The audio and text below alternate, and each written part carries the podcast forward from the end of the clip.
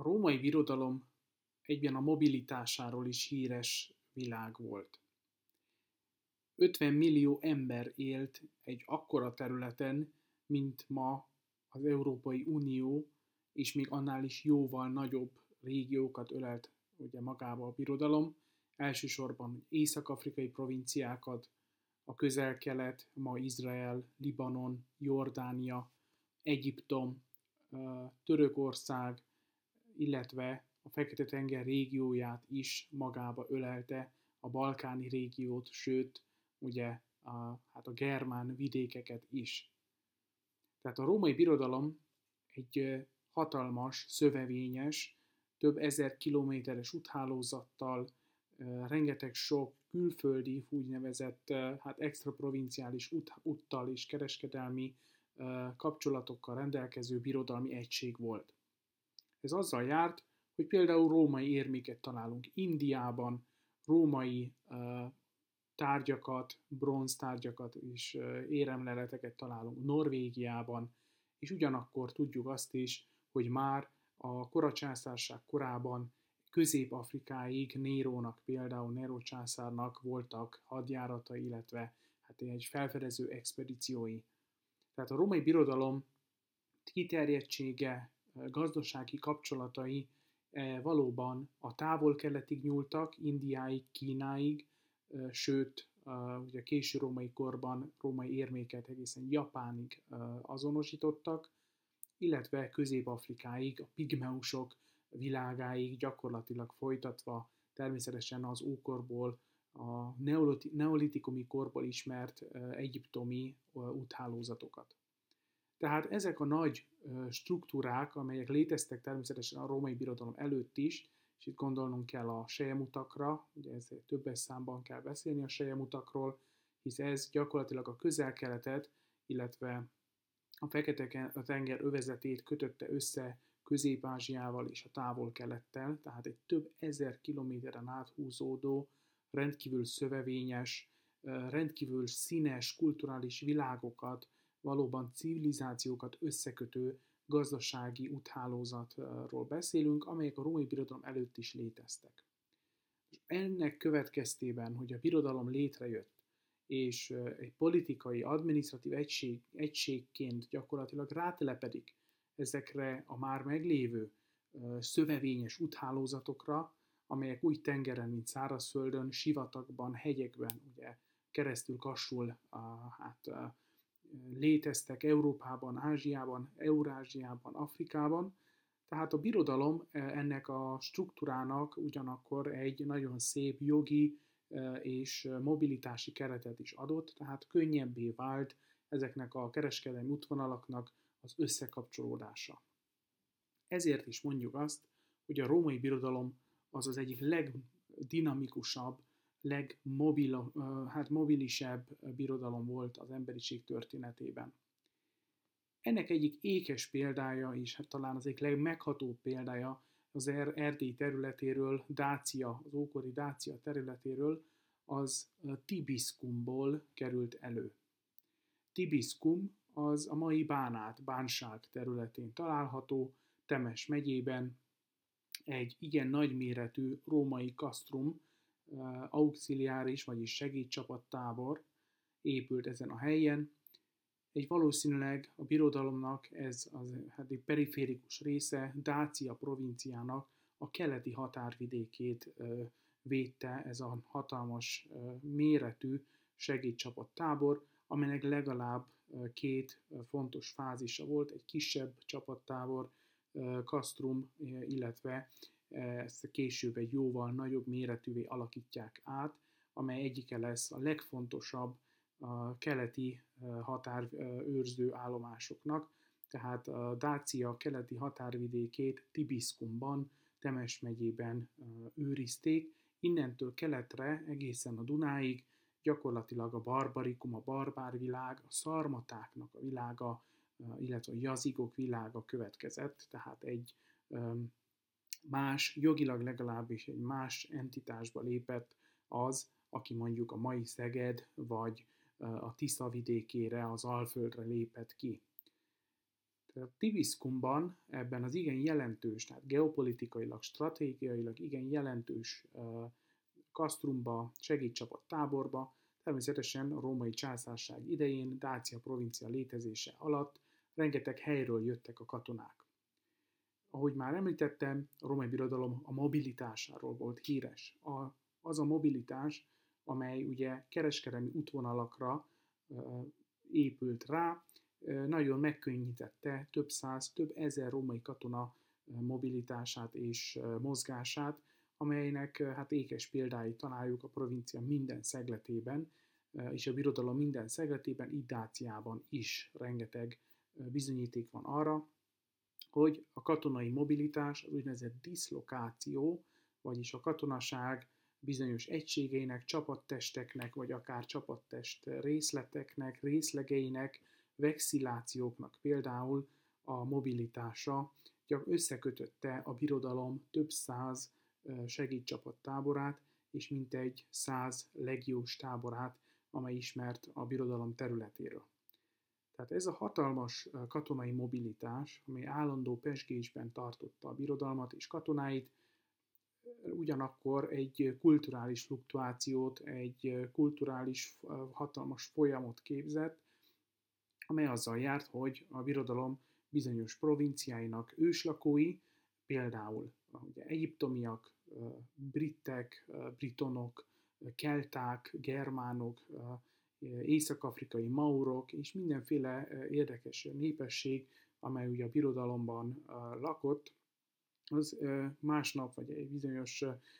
időintervall életének egy bizonyos szakaszában mondjuk egy teljesen új világban találta magát, például Erdélyben, tehát előfordult az is, hogy ugye a Markomán háborúk idején Észak-Afrikából, mai Marokkó, Tunézia területéről hát segítcsapat testek jönnek Erdélybe, tehát elképzelhetjük, hogy ez azért egy igen érdekes kulturális um, találkozási pont, sőt akár egy kultúrsok is lehetett az idérkező katonáknak, de ugyanakkor természetesen azok a katonák, akik ugye a római hadseregben szolgáltak, ezzel már meg voltak szokva, számukra ez nem volt feltétlenül egy sokkoló vagy egy új élmény, ez a római hadsereg sokkal inkább a nemzetközi volt, sokkal multikulturálisabb volt, mint az azt követő évszázadok hadseregei. És itt multikulturalitás alatt nem csak a nyelvi sokszínűséget értem, hisz a birodalom, bár ugye hivatalos nyelve a latin, legalábbis a nyugati provinciákban, de azért a keleti provinciákban döntően görögül beszéltek, ugye a hellenizmusnak ez a, az élő hagyatéka egészen a késő középkorig az otomán birodalom, a török birodalomig fönnáll, tehát a görög nyelvnek ez a dominanciája keleten azért nem tudta legyőzni a latin, illetve természetesen a katonák maguk anyanyelvét is beszélték, legyen az arámi, héber, különböző sémi nyelvek, afrikai nyelvek, germán, illetve más, sokszor ma már nem azonosítható őslakos nyelvek. Tehát egy rendkívül színes, sokszínű nyelvi multikulturalizmus jellemzi a római hadsereget. Néha nehéz elképzelni azt, hogy például hétköznapjaikban ezek a katonák hogyan is értekeztek egymással, jellemzően azért egy régióból hozzák őket, talán pontosan azért, hogy ezeket a nyelvi különbségeket is így könnyebb áthidalni, de azért előfordultak bizonyos esetekben főleg ugye nagy csapatoknál, legióknál, vagy akár nagyobb segítcsapat táborokban, ahol több auxiliáris csapat is tartó, tartózkodott, ott bizony nagyon érdekes nyelvi fluktuációk, illetve kapcsolódások jöhettek létre.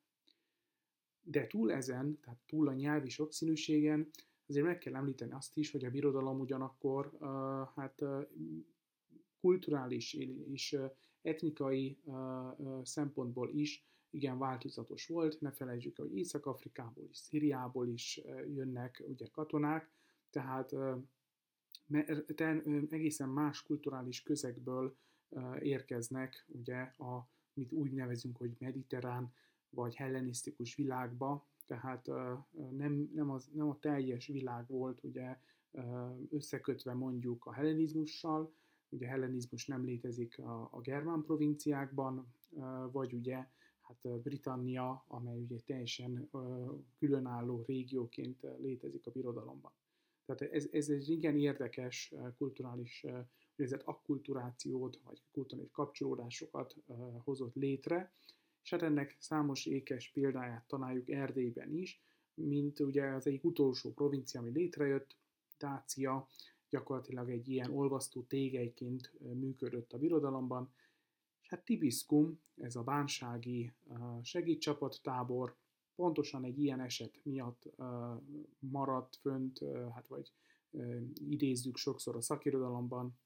érdemes erről tudni. Tibiskum ugyanis a, egy nagyon jelentős Szíriából, Palmyrából érkező segédcsapatnak adott otthont, és nevezetesen a Numerus Palmyrenorum Tibiscensium nevű segédcsapatnak. Ról, erről a csapattestről azt tudjuk, hogy hát egyike annak a számos, több mint 30 olyan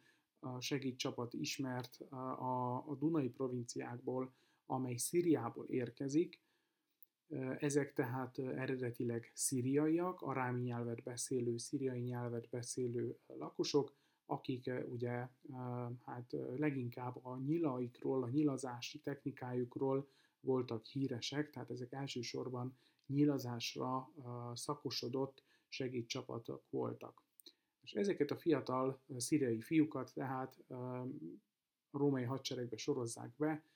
nem tudjuk, hogy ez a folyamat egyébként pontosan hogyan zajlik. Természetesen a sorozás az egyben kötelező is volt, de nem kizárt, hogy azért voltak ugye önkéntes jelentkezők is, tehát a pontos gyűjtését, illetve a utánpótlását ezeknek a segítcsapatoknak nehéz rekonstruálni. Annyi biztos, hogy rengeteg szíriai fog akkor is, tehát már a második században Krisztus után elhagyják a Szíria területét, több ezren és a római birodalom különböző régióiban fognak megtelepedni, mint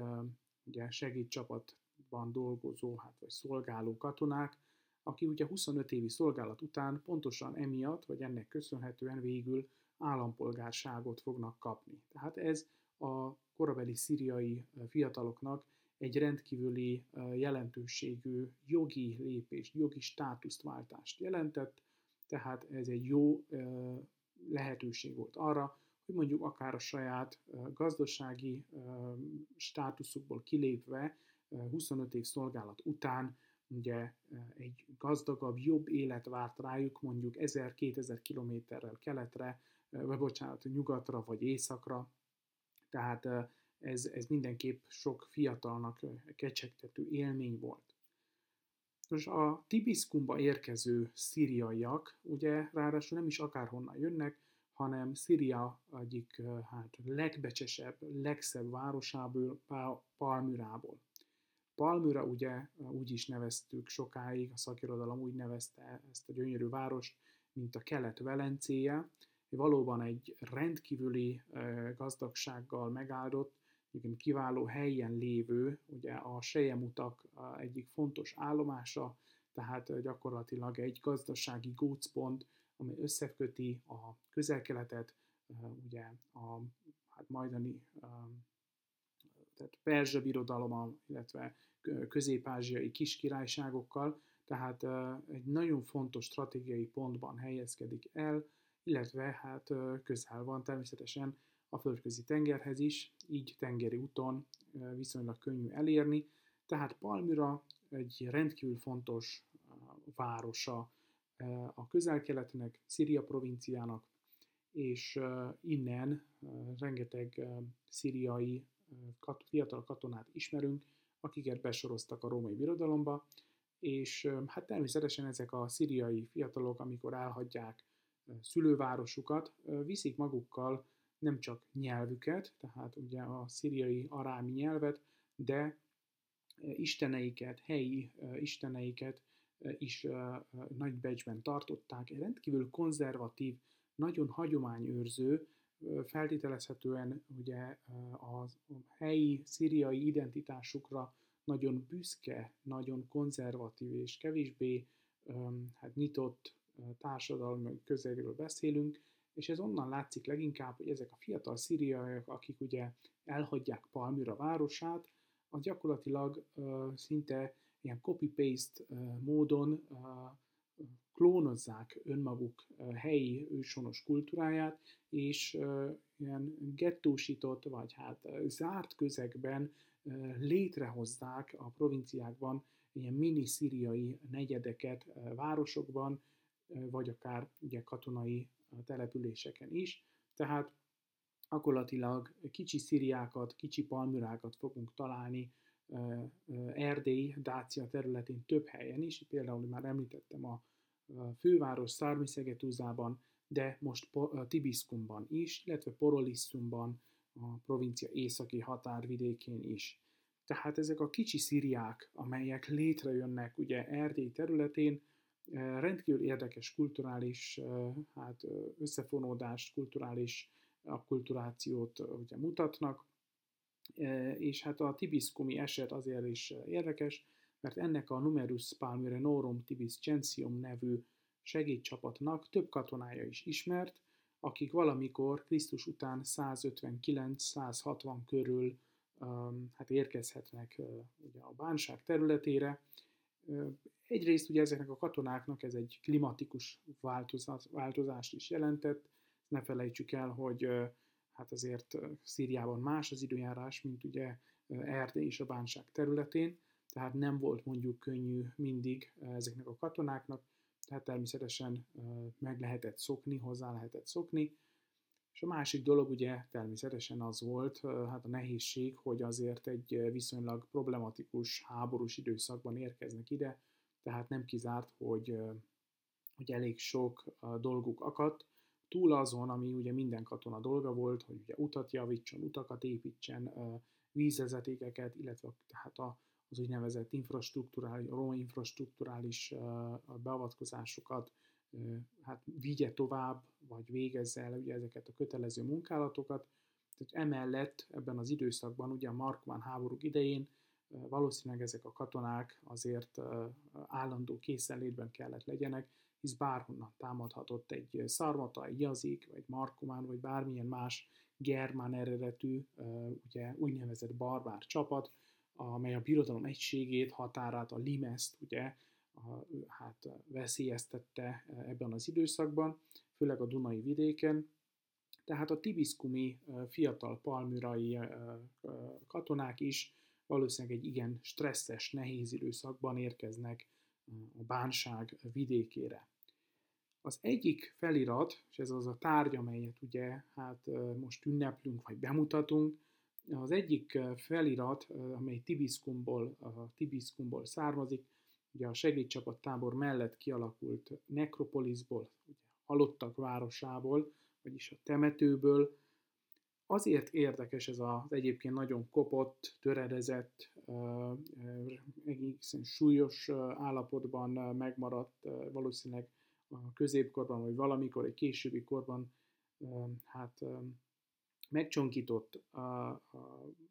hát funerális emlékmű. Azért fontos tehát ez az emlékmű, mert egy két nyelven maradt fönt az elhunytnak a neve, illetve a, a halotti szöveg. A funerális emlékmű, tehát ez a sírkő, sírsztélé, e, egy portrét e, ábrázol, sajnos a portré az hiányzik, az egyik e, legnagyobb hát, tragédiája mondjuk úgy Dácia régészeti emlékanyagának, hogy pontosan ez a portré nem maradt fönt, hisz valószínűleg egyedülálló arc mutatkozott ezen a portrén, a szíriaiak legtöbbször nagyon ékesen, nagyon gazdagon mutatták ki ugye etnikai hovatartozásukat, mint említettem, egy nagyon konzervatív, zárt közösségről van szó. Magának a portrénak a ruha, ruhája, illetve ruhaábrázolása is igen érdekes, ez is egy nagyon fontos eleme, ugyancsak itt is egy etnikai, kulturális markerként használták ezeket a, a jegyeket, az ékszereket, a ruhát magát is. Tehát a, a, a sajátosan mondjuk úgy szíriai, palműriai portré, amely előttünk megjelenik, vagy hát csak feltételezni tudjuk, hogy egy fiatal katonát ábrázol, egy latin szöveg követi ugye a sírfeliratot, amely arról számol be, hogy Nessész Jerhely, aki a ugye már említett Numerus Palmyrenonumnak volt a katonája, 25 évesen elhunyt, és hát számára, az ő emlékére építik, vagy hát hozzák létre ezt a, a, a funerális sírfeliratot, ugye a testvérei, akik tehát ugye, valószínűleg ugyancsak katonák, palmüriai katonák lehettek, és ők is feltételezhetően Tibiszkumban, a Kastrumban éltek. Tehát itt egy valójában egy tragikus történetnek vagyunk a tanúi. Egy 25 éves korában elhunyt Palmőr katona, szíriai fiatal, aki hát feltételezhetően alig 5-6-7 évet lehetett a római hadseregben, legfeljebb, bár az is lehet persze, hogy, hogy még kevesebbet szolgált.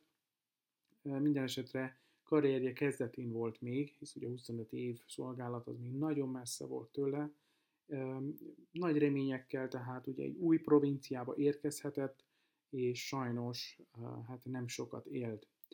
Nem tudjuk sajnos, hogy mi, mi, mi okozhatta a halálát, hát erről nincsenek adataink, erről felirat ezt nem említi meg. Lehet ugye bármilyen betegség, ugye sajnos az ókorban ez is hát sokkal több embert ölt, mint ma, modern orvostudomány hiány, bármilyen jellegű járvány például, vagy, vagy hát baleset, az sajnos halálos sérülésekkel járhatott melynek ugye kezelésére hát a, a hagyományos homeopata gyógynövényeken túl nem sok megoldás maradt. Tehát nem tudjuk, hogy ez a fiatal katona miért halt meg, nem kizárt persze az sem, hogy mondjuk ugye valamilyen támadás, vagy, vagy esetleg egy katonai akció keretén belül halhatott meg. Annyi viszont biztos, hogy két testvére is volt még Tibiszkumban, és ők fogják eltemetni Nessészt. Nessész, tehát Palmyrából érkezik a bánság területére, 25 évesen itt nyugszik valahol egy, hát ma már ugye jelöletlen, rejtélyes sírban, beleolvadva a bánság termékeny földjébe, és akár csak valószínűleg testvérei is, akikről sajnos csak ezen az egy feliraton ugye, találkozunk. Ami viszont ennek a feliratnak még a sajátossága, hogy a latin szöveg után a sírsztéli legalján ott találjuk a saját anyanyelvükön, szíriai, arámi nyelven ugyanezt a szöveget, amely beszámol arról, hogy ugye ez a három testvér Palmyrából érkezik, és, és hát ugye siratja másik két testvér, ugye Nessészt, aki 25 évesen elhunyt. Tehát ez a kétnyelvű bilingvis szíriai latin felirat azért is ugye fontos, mert hát egyrészt nagyon kevés ilyen felirat maradt fönt a római birodalomból, főleg ugye hát Szírián kívül, természetesen Szíriában azért ez egy bevett szokás volt, hogy kétnyelvű görög, palműr, arámi vagy latin arámi feliratokat állítsanak, de Szírián kívül az úgynevezett szíriai diaszpóra körében azért nem volt annyira elterjedt, Tibiszkomból egyébként több is fönnmaradt, nem csak ez a híres sírfelirat, tehát ilyen szempontból Dácia provincia rendkívül szerencsésnek mondhatja magát, hogy több kétnyelvű felirat is ismert innen, ami ténylegesen rendkívüli értékké teszi ezt a, a egyébként nagyon tragikus, megható történetet.